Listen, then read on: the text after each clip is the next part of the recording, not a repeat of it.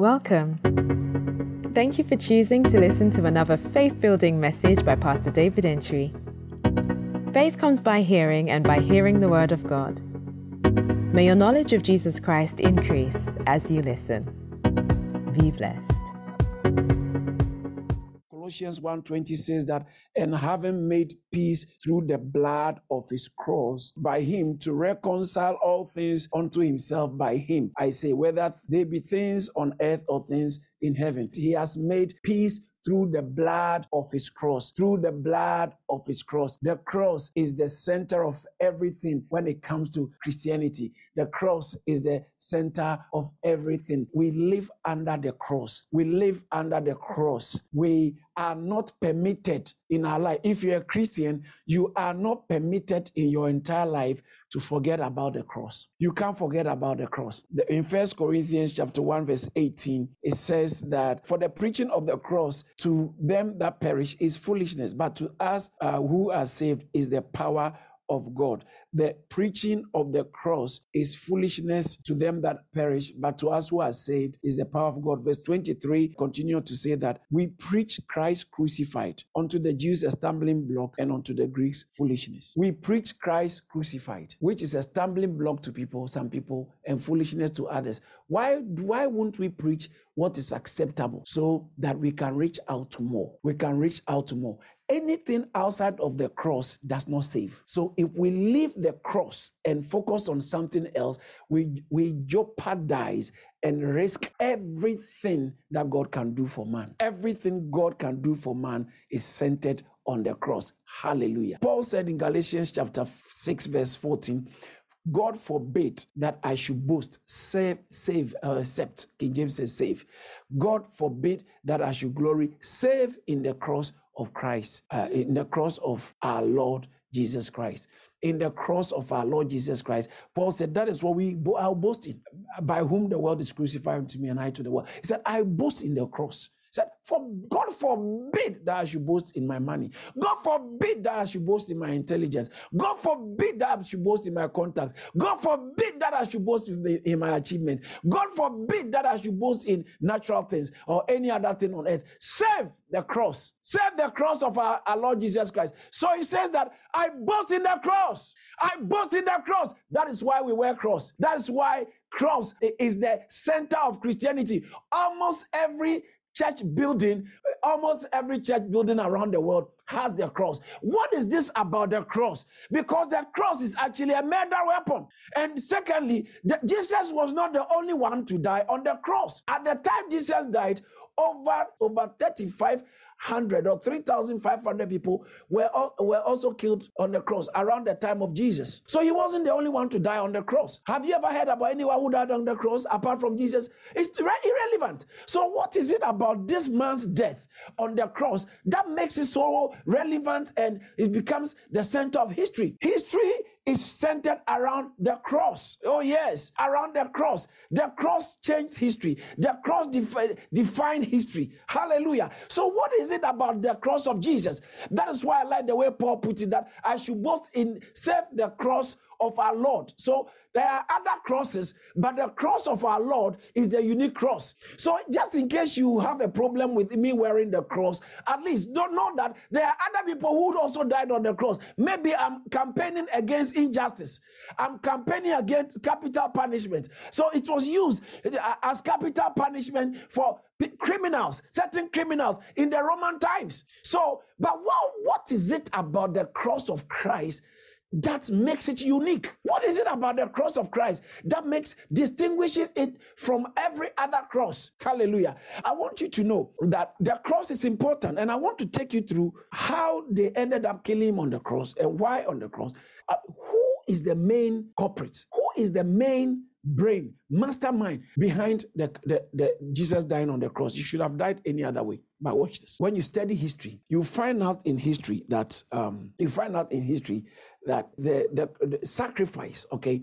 So when you study scripture very carefully and history, you can find out that sacrifice has always been a thing with God. from the beginning. Early parts of Genesis, we see sacrifice there. Sacrifice, sacrifice. And all sacrifices in the Old Testament were depicting the, the ultimate sacrifice, which is the sacrifice of Christ. So all sacrifices in the Old Testament were depicting the ultimate sacrifice, which is the sacrifice of Christ. So, guess what? The, the, in Genesis, there was sacrifice. And you, when you study throughout uh, uh, scripture, in Exodus, sacrifice, Leviticus, you can see sacrifices, sacrifices, sacrifices. In fact, the, one of the jobs of the priest was to offer sacrifices. And all those sacrifices were, watch this, were pointers to the cross. So, the cross of Christ has always been there from the beginning, has always been the central focus of the Bible. So in the Old Testament, right from Genesis, it's, uh, there's always been sacrifice, sacrifice. Abraham was called and he had to sacrifice. He built an altar, sacrifice. So it has always been the center of uh, the focus of scripture, of the dealings of God on earth with men, sacrifice. So in the Old Testament, sacrifice. When you look at the prophets, the in fact Psalm 22 was is a whole psalm dedicated to the to the sacrifice of Christ or to the work of Christ. Can you imagine? To the extent it was David who wrote it, but David said things that happened to him which never happened to him. So, for instance, David spoke about, My God, my God, why have thou forsaken me? When God hadn't forsaken him, he spoke about how they they they they punished him, the things that he went through, which was talking about the cross, which was talking about the cross, which David didn't go through. So that psalm, there were psalms and whole chapters and scriptures and texts that were dedicated to Jesus on the cross because the entirety of human history, cross has been there. When I say cross, cross in the sense that the sacrifice of Jesus, okay? So the sacrifice of Jesus has always been depicted in history. In uh, Genesis, Exodus, Leviticus, Numbers, Deuteronomy, it's it's been there. The cross of Christ has been depicted in his the cross of Christ has been depicted in prophecies, prophesied. They prophesied about his coming. All the prophets spoke about his cross, his coming and his cross. And then when you when you uh, to understand if a whole Isaiah chapter 53 practically speaks about the death of Christ, practically speaks about the death of the Messiah, the cross of the Messiah. And so there are so many prophecies in the scriptures you see it was depicting the cross, the cross. So it's always been the sacrifice of Christ, which we say the cross, has been in the center of human history or in dealings with God uh, uh, or religious life in the Old Testament and the prophecies in the Old Testament and the writings in the Old Testament is all centered or the cross has been the center of it. Then you come to the Gospels, and guess what? You come to the Gospels, and this is more even interesting. A third of the Gospel is about Christ, uh, about the death of Christ. The Gospel, Matthew, Mark, Luke, and John, they all spoke heavily. In fact, when you read the Bible carefully, nothing much is told us about, watch this, about the life of Christ. Nothing much. I'm talking about his living. So there's so much about his birth that everybody, I mean, everybody tends to know about his birth, the Christmas story so much about his birth. But after his birth, there a, a, few chapters were dedicated to his birth. In fact, a few, not too many verses. After his birth, there's nothing. Actually, John doesn't talk about the nativity. Mark does not talk about the nativity. Mark doesn't focus about his birth at all. It was only Matthew and Luke who spoke about his birth. And so, you know, people know about his birth. But then afterwards, there was nothing said about his living apart from when he was 12 years, old and a, a, a little, a, a piece of information. When he was 12 years in Luke chapter 2, when they went to the temple, he said, I have to be about my, my, my father's business. That's all. That's all. Apart from that, nothing was said. And he went and submitted himself to them. For 18 years, we didn't hear anything about Jesus. He was a woodworker. He was a carpenter, a woodworker for 18 years. Then, right after the 18 years, he gets baptized and he becomes a wonder worker. From a woodworker to a wonder worker. From a woodworker to a wonder worker. It, it very interesting that nothing was said about his entire living 18 years, or even from when he was born to 12 years. Little a glimpse was open to us about his life, and then nothing. The Bible, all the Gospels, which were practically the biographies of Jesus, the biographies, four serious biography of Jesus never spoke, touched on his human living. But guess what? All of them spoke about his death. Now look at how even Mark, Mark, Mark, Mark starts from his baptism, not his birth and his life in living. Start from his ministry. So three years of his ministry is what Mark focuses on.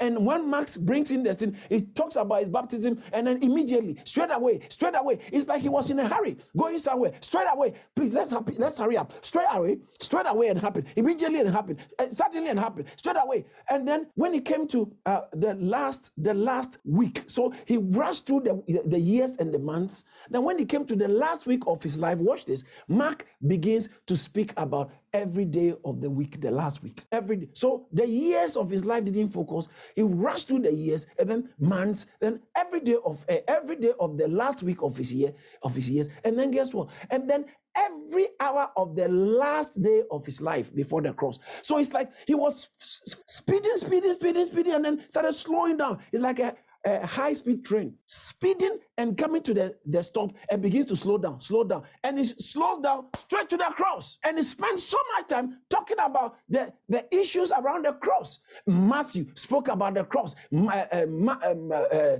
Luke about the cross, John about the cross. They always they all spoke heavily about the cross. The cross was actually a central aspect of the gospels. And then it comes to the, the, the book of Acts. All they are preaching, they preach focusing on the cross, how Jesus was crucified and he was resurrected. Then you come to the epistles, their proclamation of Christ was uh, I mean, about the cross. So we just read. Paul said, Forbid this child that I should boast in anything except the cross. In First Corinthians chapter 2, verse 2, if I, Paul summarizes this for all the uh, epistle writers and the preachers. He said, We did not desire to know, I determined not to know anything amongst you except Christ, oh, except Jesus Christ and Him crucified. And Him crucified. Because that is what our message is about. The Christian message is about the crucified Christ. Hallelujah. The Christian message is about the crucified Christ. When you go to the, the regions of academia, intellectuals, they say this is foolishness. How can you say a, a, a, a crucified conqueror is the one who saved us? From our sin. Why didn't he save himself? The one who was executed such in such a malicious and brutal way, he couldn't save himself. How can he save the world? But he had to go to the cross. Jesus said, He said to, I can call a legion to stop this right now. If I want to stop it, I can call legion. But it it was his own plan. Jesus said, I'm going to Jerusalem and where I will be killed. So he actually he was ministry outside of Jerusalem, and then you you realize that towards the time of his death, he said, I had to go to Jerusalem. And so in the book of Mark, you, chapter 14, verse 1, he went, you can see that he went towards Jerusalem or Judea where he will be killed. And after two days of the Passover, actually, when you look at um, uh, Mark chapter 11, rather, we, we, we keep from Mark chapter 11, and you see that Jesus particularly went towards where he will be, uh, towards Jerusalem at the time of his death because he was going. Now, when they drew near Jerusalem, uh, Bethphage and Bethany at the Mount of Olives, he sent two of his disciples to go and get a donkey. He sent them to bring a donkey. And when they brought the donkey, do you know what he did? He sat on the donkey and he entered into Jerusalem like the way a king will come because the people believed in him and the people removed their coats and clothes, threw it on the ground, and they were shouting, Hosanna, Hosanna, Hosanna, Hosanna, Hosanna, which means deliver us, save us now, save us now, deliver us, de- redeem us, save us. Now, they, then they were shouting Hosanna. What they meant was at that time they were under Roman rule and they were under heavy Roman occupation. And so these people who were under Roman occupation started shouting, Deliver us, save us. So they knew that this our our, our Savior has come, uh, our, our, our King He's going to be our king. He's going to be the conqueror who conquered the Roman army. So they were following him and they were rejoicing. Before then, let's go back a little bit. Before then, he was heavily hated by the Pharisees. The Pharisees, according to um, um, John chapter 11, from verse 47 to 50, they actually planned to kill him because he was getting too much popularity. Uh, so then the chief priests and the Pharisees gathered a council and said, What shall we do? For this man works many signs, verse uh, 48. If we let him alone, uh, like this, everyone will believe in him, and the Romans will come and take away both our place and our nation. So you see that? That when the people believed him, they were afraid that the Romans will come and take away their nation. Why? Why would the Romans do it? The Romans were occupying them, but they wouldn't allow you in your township or in your city to say someone is your leader, someone is your king, or someone is, is the one who will deliver you. The Romans didn't like that. And so if you did that and say, I the liberator, then the people support you. The Roman will come actually take over the nation and kill many people. That is why the first attempt, no, no particular, the first attempt when he started his ministry in the book of Luke, after he went to his own hometown and preached, and he told them that the scriptures fulfill in their hearing, and he told them the parable. They took him, he told them the stories of the prophets, how the prophets were not re- received and rejected in Luke chapter 4. Bible says that, and after he finished preaching, they took him to the brow of the hill. They took him to the brow of the hill on which the city was built, that they might throw him down the cliff. Why? Why did they want to kill him? Because they didn't want trouble. This guy has now come. He says that he's the Messiah. If the Romans find out that we are entertaining him, the Romans will come and run us all down. That is why Caiaphas, Caiaphas said, it is better that one man should die for the people than uh, the all the people die. Because so do not consider the expedient for us that one man should die for the people. Because if we don't get rid of this guy, the Romans will get rid of all of us. And so let's get rid of him. That is why they attempted to kill him, but he walked away out uh, from their midst because he knew he chose his own death. He chose how he would die. He chose where he would die. No one chose where he would die. His death was not martyrdom. His death was not accidental. His death was not a helpless death of somebody who went through a, a violent attack of people. No, he chose his death. He said to the people that I lay my life down. His death, he calls it, I lay my life down. John chapter 10, verse 11. He said, I lay my life down. Where the, the shepherd lays his da- lies down for the sheep. So he said, I lay my life down. John, he said, I'm a good shepherd. The good shepherd lays, uh, the, the, good shepherd uh, lays down his life for his sheep. Verse 14. Look at verse 14 and verse 17 and verse 18. Verse 14 says that I'm the good shepherd. I know my sheep and my sheep know me. Verse 15, I mean, let's go to the verse 15. Verse 15 says that as the Father knows uh, knows me, even so I know, I know, uh, I know the Father, and I lay down my life for the sheep. Look at verse 17 and verse 18. It says that therefore my Father loves me because I lay down my life that I may guess what? That I may talk about Shada that I may take it again. The cross was him laying down his life. Look at verse 18. It says that no one takes it from me, but I lay it down myself. I have power to lay it down and I have power to take it again. Hallelujah! I have power to lay it down. So they, they, they that's why the Pharisees couldn't stop him. So they plotted to kill him. In John chapter 11 again, verse 48, they said that he's gaining too much popularity. Let's plan to get rid of this guy. If we let him alone, everyone will believe in him, and the Romans will come and take both our place and our nation. Verse 40, 49, next verse. And one of them, Caiaphas, being high priest of the year, said, You you know nothing at all. Verse 50, uh, nor do you consider that it is expedient for one man uh, that one man should die for the people and not the whole nation should perish. So the plan, they plan to kill him. They, they, they gathered together that they will kill him. And so watch this. I want you to follow this very carefully. Already, he was gaining popularity with the people. Watch this. Gaining so much popularity with the people, but hatred with the authorities. The authorities did not like him. Why? Because to the Pharisees, he used to tell them they are hypocrites, and the Pharisees were so they, they used to there used to be three political groups in those days, which happens normally when uh, any nation is taken over by another nation or city by another city. Three political groups. The first political group were usually those people who side with their enemies. They collaborate with their enemies and to suppress the people. Those were the Sadducees. They were friends of Rome and they did everything with Rome, and Rome used them a lot. The Sadducees, and then we had zealots. These are those people. In those days, they are called the zealots. In these days, they will call they'll be called insurgents. Okay, they they they always were the rebels who gather and organize a, a guerrilla against the uh, the enemy. Again, so sometimes you even find them on the main streets.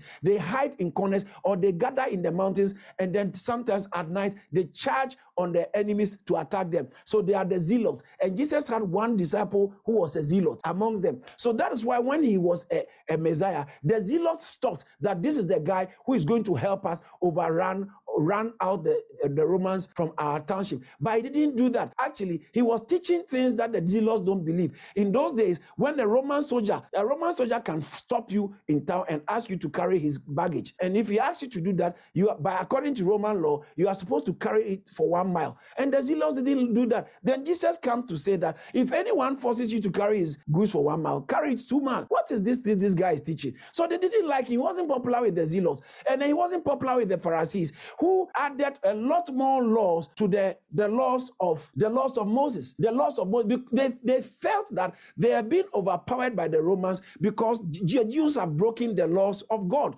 And so they had to call the Jews back to extreme obedience to the law. So they took the law to extreme. They had to add more laws. For instance, you can't use a stick, uh, you can't be holding a stick on the Sabbath day and let the stick touch the ground and move because that means you are drawing a line in the sand, which is work for them. So you are not supposed to work. Don't do that. Uh, they have so so many laws, different different laws that were actually binding the people, and so that they were the extreme religious ones who were saying that let's obey God's law and add more so God can have mercy on us. And then you you have so the three people, the Sadducees who were collaborating with the Romans, the Zealots who hated the Romans, and the rebels who fight. Jesus was not on the side of the Sadducees, so they hated him. Jesus was not on the side of the uh, Zealots, they, so the Zealots too hated him. Normally, if you are on the side of one, at least the two will hate you. But Jesus was not on the side of any of them. So he was hated by these three political groupings. And then he was gaining popularity. That's a bigger problem.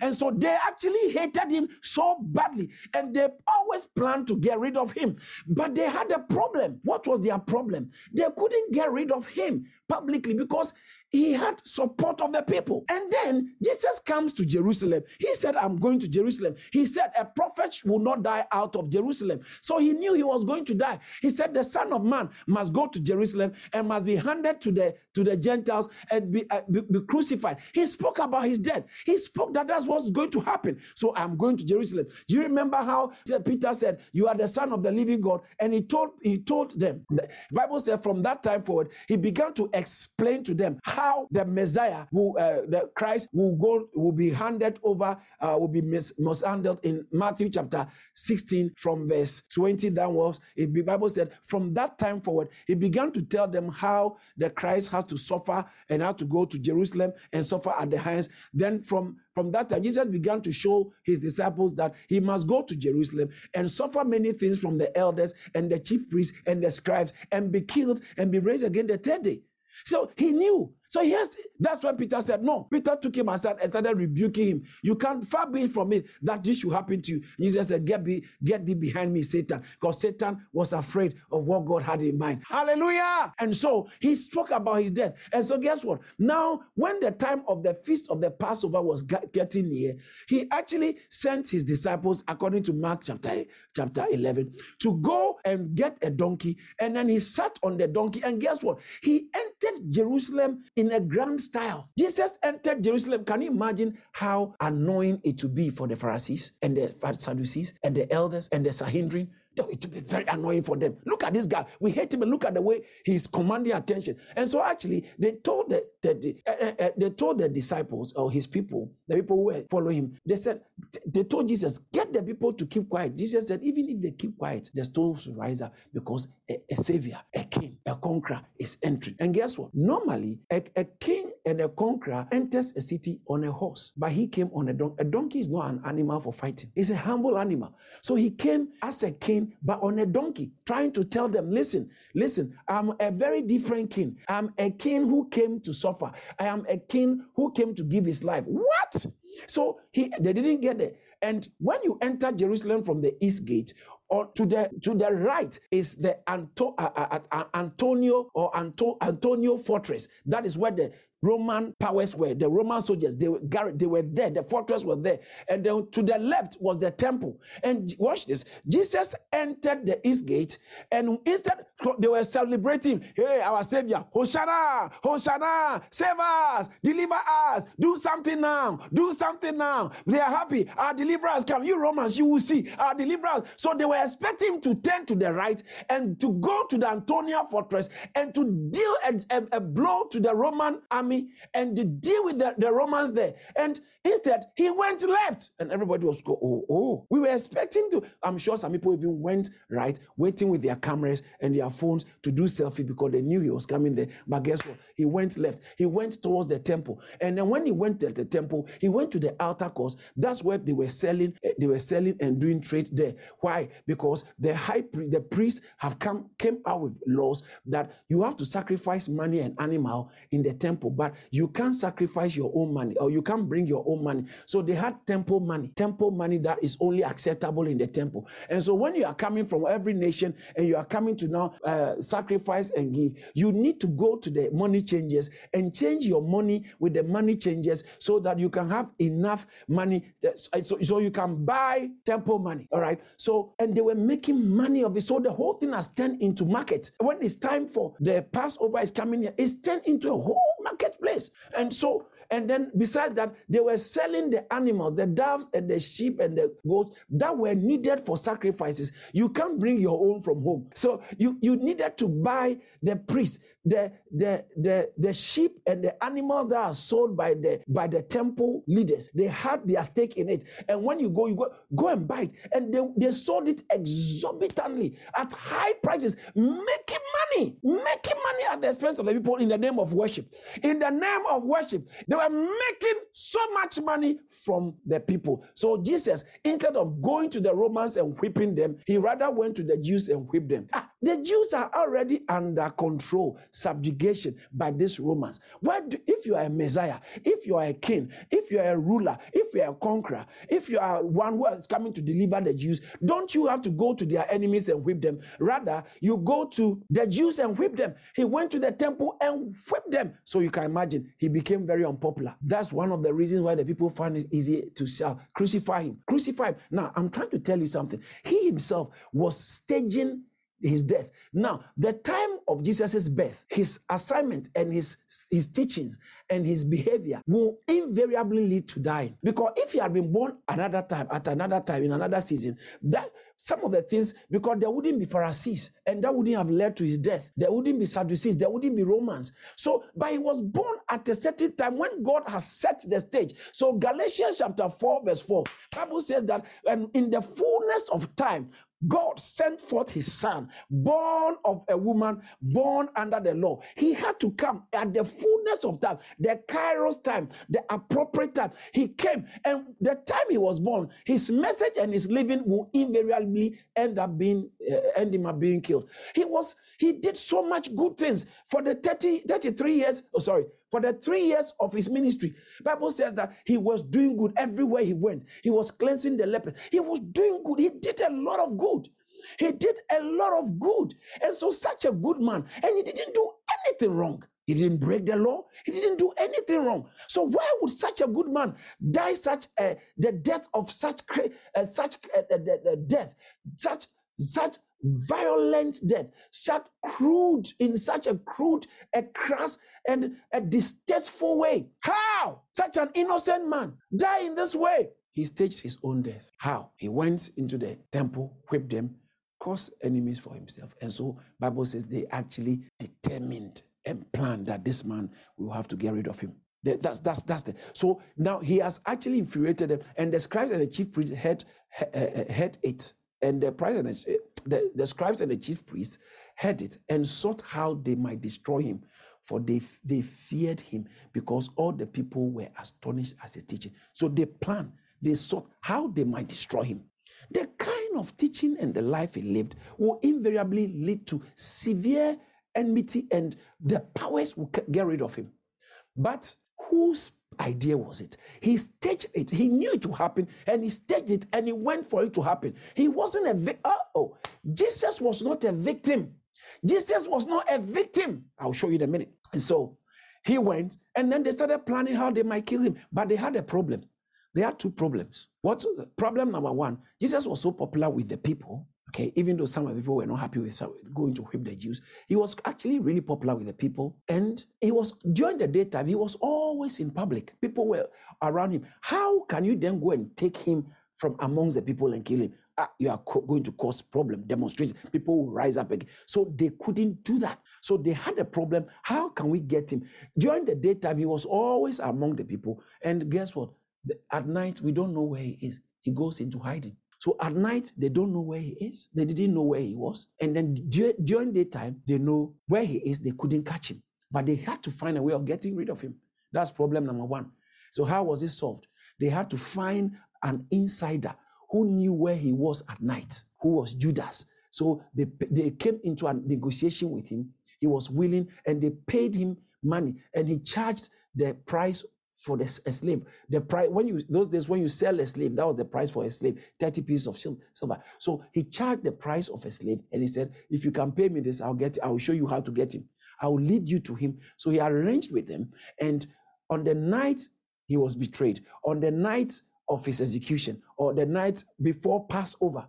Okay, the night before Passover. And all, remember, all these things were happening the week of the feast, the week of Passover. It was leading to Passover. And Christ, our Passover lamb, he has to die as a lamb of the Passover. And they could not, they could not let him go. So he went to Jerusalem. Mark chapter 14, verse 1 talks about two days before the Passover. That's very interesting. Two days, two days uh, it was two days. Um, uh, uh, sorry, after two days, it was the Passover and Feast of the Unleavened, and the chief priest and the scribe sought how they might take him by trickery and put him to death. This is all around the Passover. Is it interesting that Bible says Christ our Passover? And guess what? They planned to get rid of him. And so he went there. So they had to find a way of getting him. So they agreed with Judas, and Judas said, Don't worry. So on the night he went to pray uh, at Gethsemane, he was praying. He knew it was going to happen. He knew it was going to happen. And and guess what? They followed him. They, they uh, suddenly they saw the soldiers coming. He said, "You guys, are you coming to me as a thief or a robber to arrest me? I've been with you during the daytime. Didn't you see me? You could have arrested me there. I've always been with you. Are you coming at this time to said in in that hour, Jesus said to the, uh, to the multitude, the multitude that came, Have you come out as against a robber with swords and clubs to take me? I sat daily with you, teaching in the temple, and you did not seize me. They couldn't do that because the people. So now at night they came, and then they came and said, "Who are you looking for?" He said, "Jesus of Nazareth." The John version, John account said, "I am he." And then they fell down. They went back and fell down. Just I am he. Peter took a knife because he doesn't know how to fight. You know, he doesn't know how to fight. He didn't know the knife was not and the sword was not for fighting. So instead of trying to, I think he missed his and he shaved off the guy's ear. Jesus said, Put away your sword. Those who live by the sword will die by the sword. Put away your sword. We are not violent people. And then heal the person. And then they, they, they moved on. So they are, and they, he said, Let these ones go. Leave the people alone. I am here. Arrest me. You came for me. Leave the disciples. Said, I am the one. Leave them, let them go. And Bible said, I like that. in John said that it might be it might be fulfilled, which was written, that I have not lost. that it might it might be fulfilled fulfilled which was spoken of those whom you gave me i have i have lost none. Wow. So he said let them go. Leave them to go. That might be fulfilled. Let them go. And they arrested him. Guess what? This is this is all happening late at night late at night after midnight. They arrested him around midnight. And guess what? They took him straight to the house of annas who was the former former high priest so they took him first to the house of uh, away to Annas, for he was the father-in-law of Caiaphas, who was the high priest. And then from there, they took him to Caiaphas. Caiaphas, the house of Caiaphas, who was the high priest. Now it was Caiaphas who advised the Jews. Uh, no, they took him to Caiaphas. All right. So from taking him from Annas, they arrested him and they took him to the house of Caiaphas. The house. I mean, it's interesting. The Matthew account, I think so, says that they took him to the house of the high priest. Now, there was a problem here. There was a problem here. Why judgment was supposed to be carried out in the temple, especially judgment, uh, capital judgment, was supposed to be carried out in the temple Two, it was supposed to be carried out in the daylight, broad daylight. And then three, with witnesses. There must be witnesses who must come to testify our Bible says in the mouth of two or three witnesses. So there must be witnesses who who have to come to testify that he actually said this, he actually did that. Okay, so three things, and they were all flouted. Number one, he was taken to the house of Caiaphas. What? Why, why would they take him to the house? That tells you that they had actually planned it already. It was a planting. How come that the entire council, the Sanhedrin, the Sanhedrin, they were actually in the in the house? Matthew chapter 26. Let's look at from verse um, 60. Matthew 26. Look at from verse 60. Very interesting. They took him. Bible says that, but um, even uh, let's let's go back to verse uh, 59. Now now the chief priests, the elders, and all the council sought false, witness, false witnesses against Jesus to put him to death. That night, the same night, they're already there together. Then look at the next verse, verse 60. But they found none. They couldn't find they couldn't find witnesses against him because they didn't have credible um, credible reason accusation against him. They found none. So even though many false witnesses came forward, they found none. But at at last, two false witnesses came forward and they said that he said he would destroy, I'm able to destroy the temple and then in three days build it. And so they, and then the high priest, watch this, this is illegal. It was criminal for the high priest to force uh, uh, uh, the accused, to force him without witnesses to say something against his own judgment. Force him. He forced, forced him to say what they can use to against him. Now, the problem here too was, I think I need to just throw the light on it. The problem here too was there were several laws in the law of Moses, about 15 laws that warranted capital punishment. So, uh, or the, the sent- that will make you be sentenced to death. About 15 laws in the law of Moses among the Jews. For instance, fornication. Okay, so fornication is when you, eh, when you enter into fornication, according to the law of Moses, you, you, you can be executed. All right. So eh, it can be tantamount to uh, the capital punishment, fornication, idolatry, adultery, okay, um, incest, having sex or sleep uh, with um, a family member or having sex with an animal, and um, a, f- a few of them. All right. Okay. Let's find something to accuse the guy. Uh, fornication? No. Adultery? We don't. No. No blasphemy, uh, sorry, um, uh, idolatry, no. Disobedient to parents is one of it. Disobedient to parent, no. So what, what can we find? Then one person says, oh yes, blasphemy. He said he's God. So let's use that. So they, see, they were looking, for, they, their ultimate purpose was to kill him, not to look for whether he was guilty or not. You just let's so let's find a reason to kill him. So finally they found one that ah, let's say he said he's God or he's God, he's a son of God. That one, uh, will, will, will, will, make us be able to kill. So the high priest now, after not getting witnesses, and the witnesses that God said he shall destroy the temple, the high priest now had to force him to say what will use they can use to uh, incriminate him. You know, in, when you are arrested, are, you are told you are free not to speak because whatever you say can be used against him. But the high priest had to, the chief priest forced him to say, Tell us, are you the Son of God? Tell us, are you the Son of God? Tell us. But Jesus kept silent. And the high priest answered and said, I put you under oath by the living God. Tell us if you are the Christ, the Son of God. Can you imagine? I put you under oath. Speak out. Tell us. You are under oath to speak. You put a person under oath to say what you can use against him or to incriminate him. These people are crude. It was such a bad, the, the worst miscarriage of justice in human history. The worst miscarriage of justice in human history. We put it to you. And then, so when they ask him to say, verse 64, to say, if you are, then um, Jesus said to him, it, it is as you said. Oh, nevertheless, I say unto you, hereafter you see the Son of Man sitting on the right hand of power and coming down. Ah, they got it now. Look at verse 65. Then he tore, the high priest tore his clothes, saying, he has spoken blasphemy. What further need do we have? What further do we need we have of witnesses? Look, now he has look, now you have heard his blasphemy. We don't need any. And so they all voted. 70 Sanhedrin, they all voted. And what do you think? They, they, they answered and said, he deserves dying. They all voted except two. Okay, the Sanhedrin, some scholars believe is 70, others believe is 70 plus one who is leading it. Okay, plus that. So, but let's say 70. All the 70 voted but two people. So he had 68 votes against him. Two people abstained. And the two people were Nicodemus and Joseph of Arimathea. He later on went and asked Pilate for his body so that um, he, he can he can bury him. Joseph of Arimathea, Luke chapter 23, verse 50 and 51. Look at this. Luke chapter 23, verse 50 and 51. Now, behold, there was a man named Joseph, a, a council member and a good and a just. So he was one of the council. Look at 51. He went. He had not consented to their decision and did. He didn't, he didn't vote for it. He was from Arimathea, city of Jew.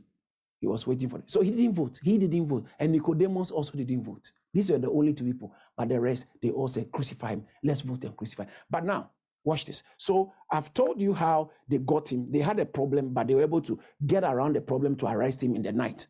And then they tried him, they tried him in the night. So problem, you they tried it in, not in the temple, in the house of the chief. That means that they already organized it because they were waiting for him to come. As soon as he came, they started questioning him and they tried. All of them, they've called They've called an assembly already. The, the council was ready sitting at night, not in the temple, in the house. That's so that's criminal, criminal proceedings at court. It was such a criminal act. But guess what? So um, at night, you are not supposed to judge capital punishment. Uh, capital offense at night. It must be in the temple. They didn't do in the temple, they did in the house. And then number um, number three, they forced him under oath to say what he they were not supposed to do that. But now they've got what they wanted. How are they going to kill him? But guess what? Because the Jews under Roman law were not supposed to execute anybody. It was for, prohibited. So Romans, once the Romans take over your nation, you are not if anyone needs to be executed you have to send him to the roman authorities for the roman authorities to try him and find him guilty for conviction. All right? So you are not allowed so even if he has broken a law, bring him to Rome, uh, the Roman authorities, and let's see what law he has broken, and then we can sentence him to death. So now they had a problem. We have sentenced him to death, but we are not allowed. So, but Pastor, there was a time they pick up stones to kill him. All those things were illegal. They were trying to kill him in an illegal way those times, and they were go, they, they, were willing to do that in an illegal way. But now they because they, they actually uh, when Pilate said, "Take him and go and kill him," in John chapter 19. He said, Take him and go. He said, No, it is not. They said, It's not lawful for us, we Jews, we can't kill anybody. It's not lawful for the Jews to kill. So they knew that they, they, they couldn't execute him. They couldn't execute him. John chapter 19, from verse, the, uh, verse 4. But let's look at John chapter 18, verse 31. Sorry, 31, 32. Actually, what I'm looking for is just, just there. All right. So, John chapter 18, verse 31. Pilate said to them, You take him and judge him according to your law. Therefore, the Jews said to him, It is not lawful for us to put anyone to death. It was against the law. So, they couldn't, after they have even met and found him guilty, they couldn't. Look at verse 32. It was not lawful. That, that the saying of Jesus might be fulfilled, which he spoke, signifying what death he would die. There was a certain death he was supposed to die. The Jews couldn't do that death. It must be Romans. Hallelujah! All right, let's quickly go through that. So, so they take they, now they had a problem. Let's take him to uh, Pilate, the governor, to sanction him to death. But now there was a problem, two problems with Pilate. Okay, before even the Pilate, they had a problem. Um, in the, under Roman law, blasphemy is not a crime punishable by death. So it's not a, a, a punishable uh, it doesn't warrant death penalty. So they had a problem. If uh, in our law, blasphemy is punishable by death, in Roman law, it's not. So if we are taking him to the Romans, for the Roman to execute him, they have to judge him and find him guilty for capital punishment. We have to find a different story. They have to find a different story. So do you know the story they came out with? Ah, okay. He said he's a king. He said he's a king. And he's a king of the Jews. And if you are a king, that means you are rising against Caesar are, there's no one who is supposed to be rising and say, I'm the one in charge, the Messiah, I'm the one ruling there, or I'm the one to rule the Jews. So they said, let's use that. But there's a problem with Pilate. Pilate himself was used a former slave who has been able to get his freedom and worked himself into authority. So Pilate was an ex-slave. And so he still has slave mentality. And he went to steal money from the temple. He went and stole money from the temple and, and he made an aqueduct to bring water to Jerusalem. And the temple money, the people were incensed and it sparked big rebellion and uproar. And guess what? He massacred them. He killed so many of them. He was just killing people. That is why in his time, more people died by the cross than in Jerusalem than any other place or in Judea. He killed, executed over 3,000 people by the cross. Pontius Pilate, a very wicked man. And the way he was killing people, it was so bad that the Jews had to report him to Caesar. So they reported him to Rome and they kept reporting him. So it got too much, so much that Rome warned him, Rome warned him that if we hear any stories, bad stories about you again, that'll be the end of your political career. So he was very careful. The Rome has warned him because of his uh, bad record. And so now they take him to Pontius Pilate. And all this, guess what? All this happening at night. All this happening at night. You see, between midnight and the time of the cock crow, uh, the, the, the crow of the cock, he said that's when Peter denied him. So that's it was happening throughout the night. Night judgment. And then they took him, the morning they took him to the um, Pontius Pilate. And Pontius Pilate examined, he said, What crime has he committed? And they said, Okay, let me examine him myself. In um, in um, John chapter 18, from I think verse 36, 37, 38, he examined him and he, he said, oh, I don't find any fault with this guy. I don't find anything. Pilate said to him, What is truth? And when he had said this, he went out again to the Jews and said, I find no fault in him. Chapter 19, from verse, let's read from verse 1, maybe to help. From verse 1. So Pilate took Jesus and, and scourged him, and the soldiers twisted crown, uh, uh, tons, uh, crowns of thorns and put it on him, and he, uh, and they put it on uh, him a purple robe. They put on him a purple robe, and they said, "Hail, King of the Jews!" and struck him on the face. And verse four. All right. So Pilate then went out again and said to, to them, Behold, I am bringing him out to you, that you may know that I find no fault in him. Verse the next verse, find no fault in him. Then Jesus came out wearing a crown of thorns and the Pilate, uh, the purple robe. The palace said to, Behold the man, Ecce homo, Ekahoma.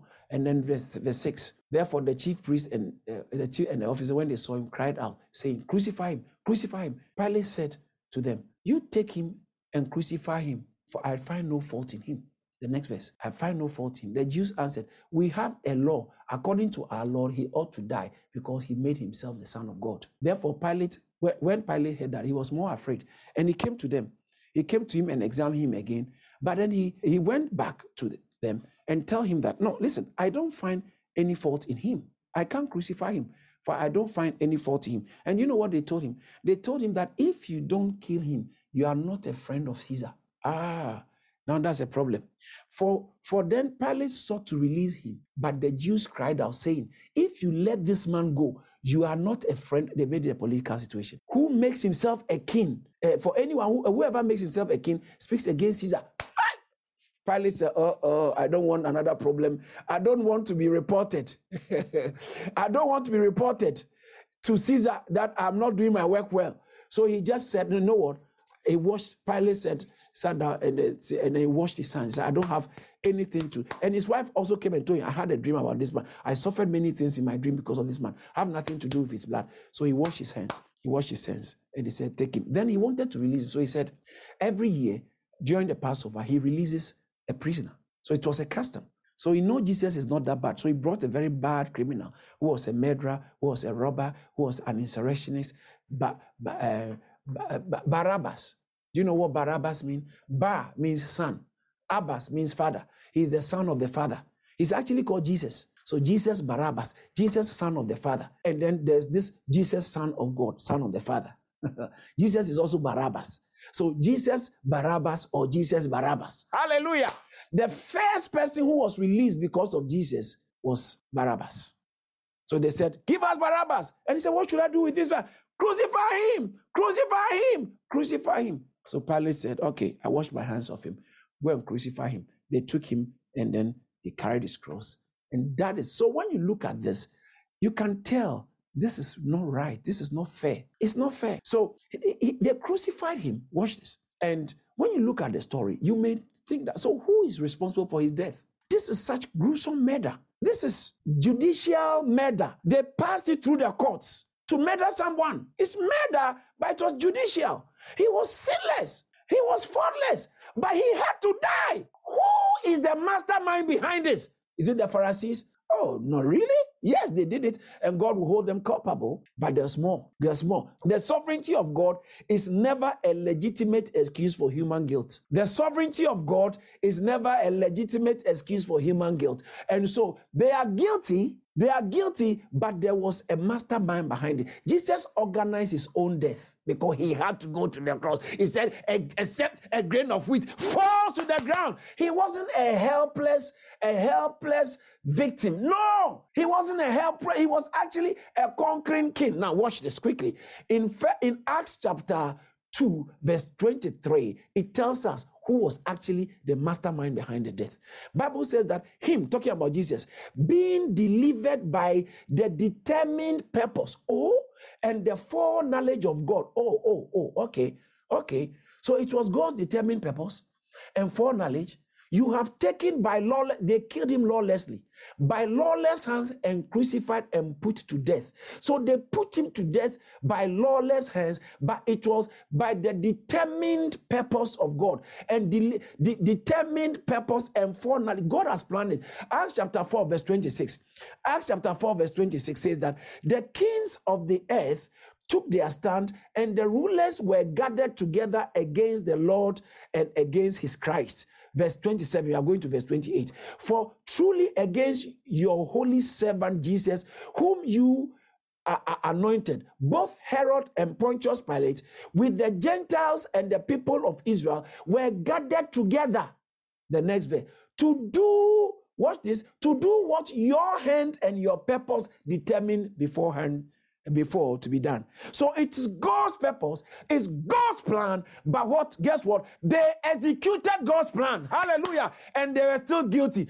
Judas was not guiltless. He was still guilty. Why? So it, it doesn't it doesn't mean that like God was a puppet master controlling people to do things. No. God didn't control anybody, but that's what is called the, the, the providence of God. It's more powerful than a miracle the providence of God, where people would do what they would have done anyway if God was not involved. They would have carried it, they would they planned to kill him. But as they were doing it, God, they fulfilled every bit of the purpose of God. So it wasn't God who was planning it. So even if Christ had not died, what they did was uh, make them culpable. Okay, so even if it was for Christ for somebody else and they killed like that, they, it made them culpable. But this time it was Christ, and that, they they did that with their own wishes, not because God was controlling them. Judas went and betrayed Jesus. It wasn't Jesus who said, "Do it." Yeah, in fact, Jesus in Matthew, in Matthew chapter twenty six.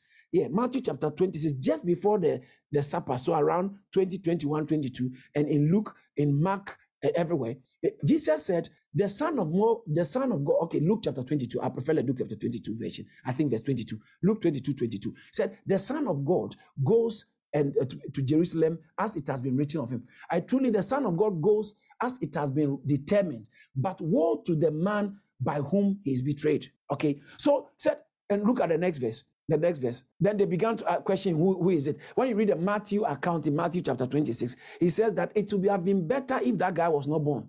So he wasn't going to be free because he did it and he fulfilled the purpose of God. But eh, verse 24, the Son of Man indeed goes just as is written about him. But woe to the man by whom the Son of Man is betrayed. It would have been, it would have been good for that man if he had not been born. So he wasn't going to be free. He was still culpable. He was still guilty. But God was sovereign. Hallelujah! Judas was guilty. The chief priest, the Sanhedrin, they were guilty, but God was suffering. They killed him through lawlessness. It was a lawless murder. It was a miscarriage of justice. The greatest miscarriage of justice in human history was the execution and the the the the the, uh, uh, the, the death of Jesus Christ. It was the it was a reflection of how wicked, how callous, how dark the human heart is the human heart, the human heart. They were living their humanity.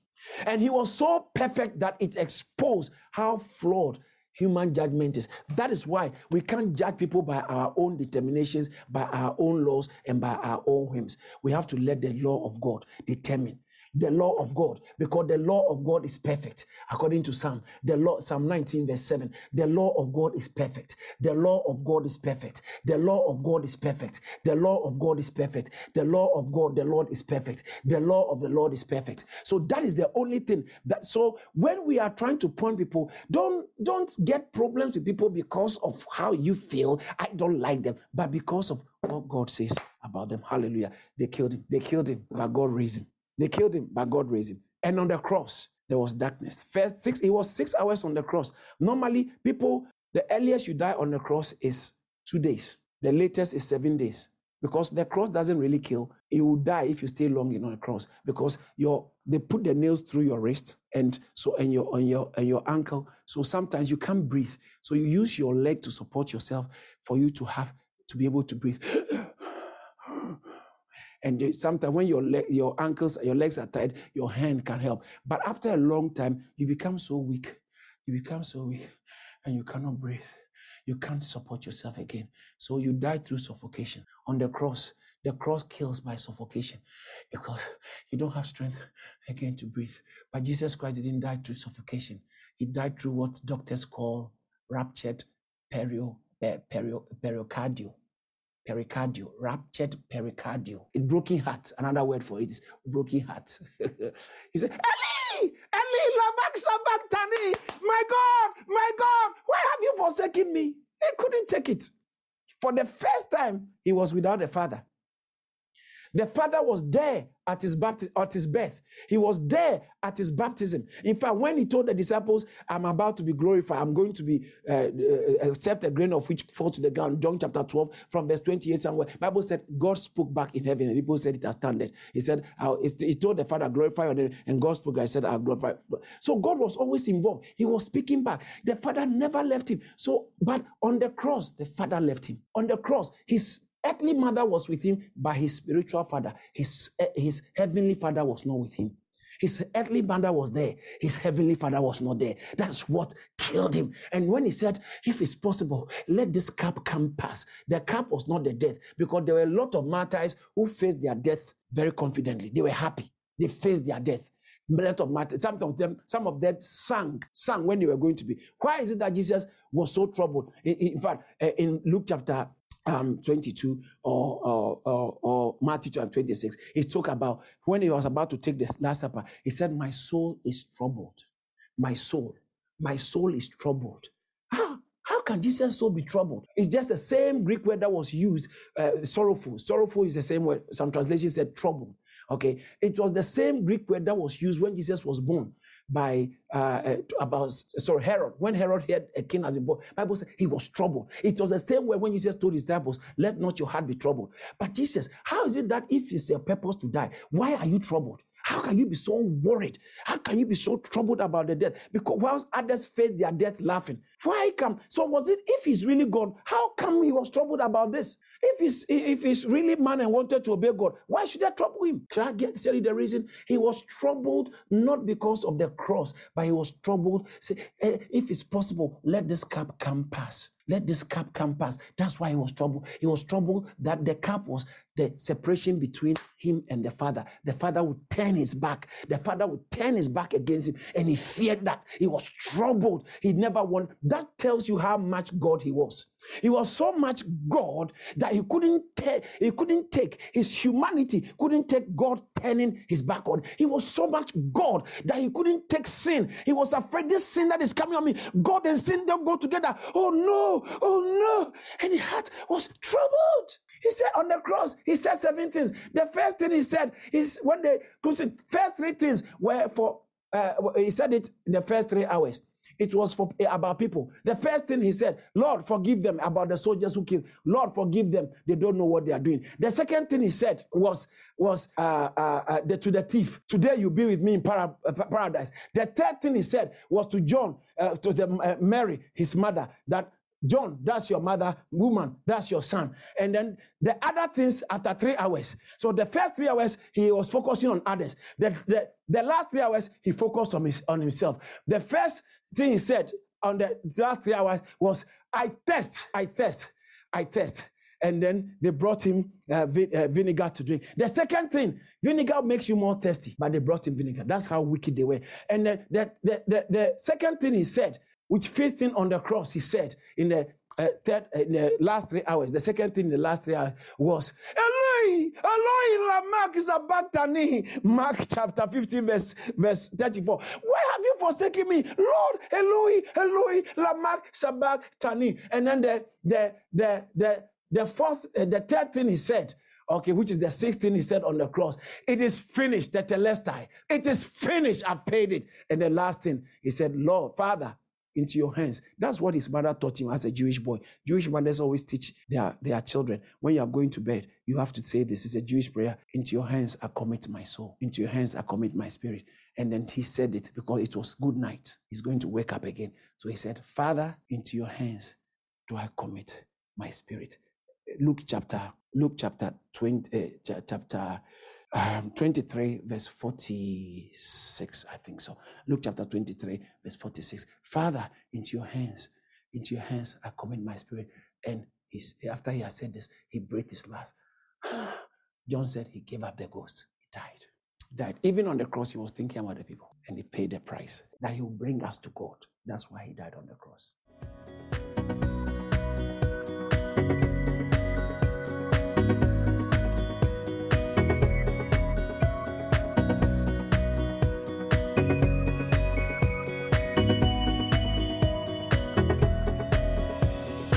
Thank you for listening. To hear more from David Entry, follow him on Facebook, Instagram, Twitter, and LinkedIn. Why don't you subscribe to our YouTube channel at Caris Church and subscribe to our podcast so you are always up to date? Be blessed.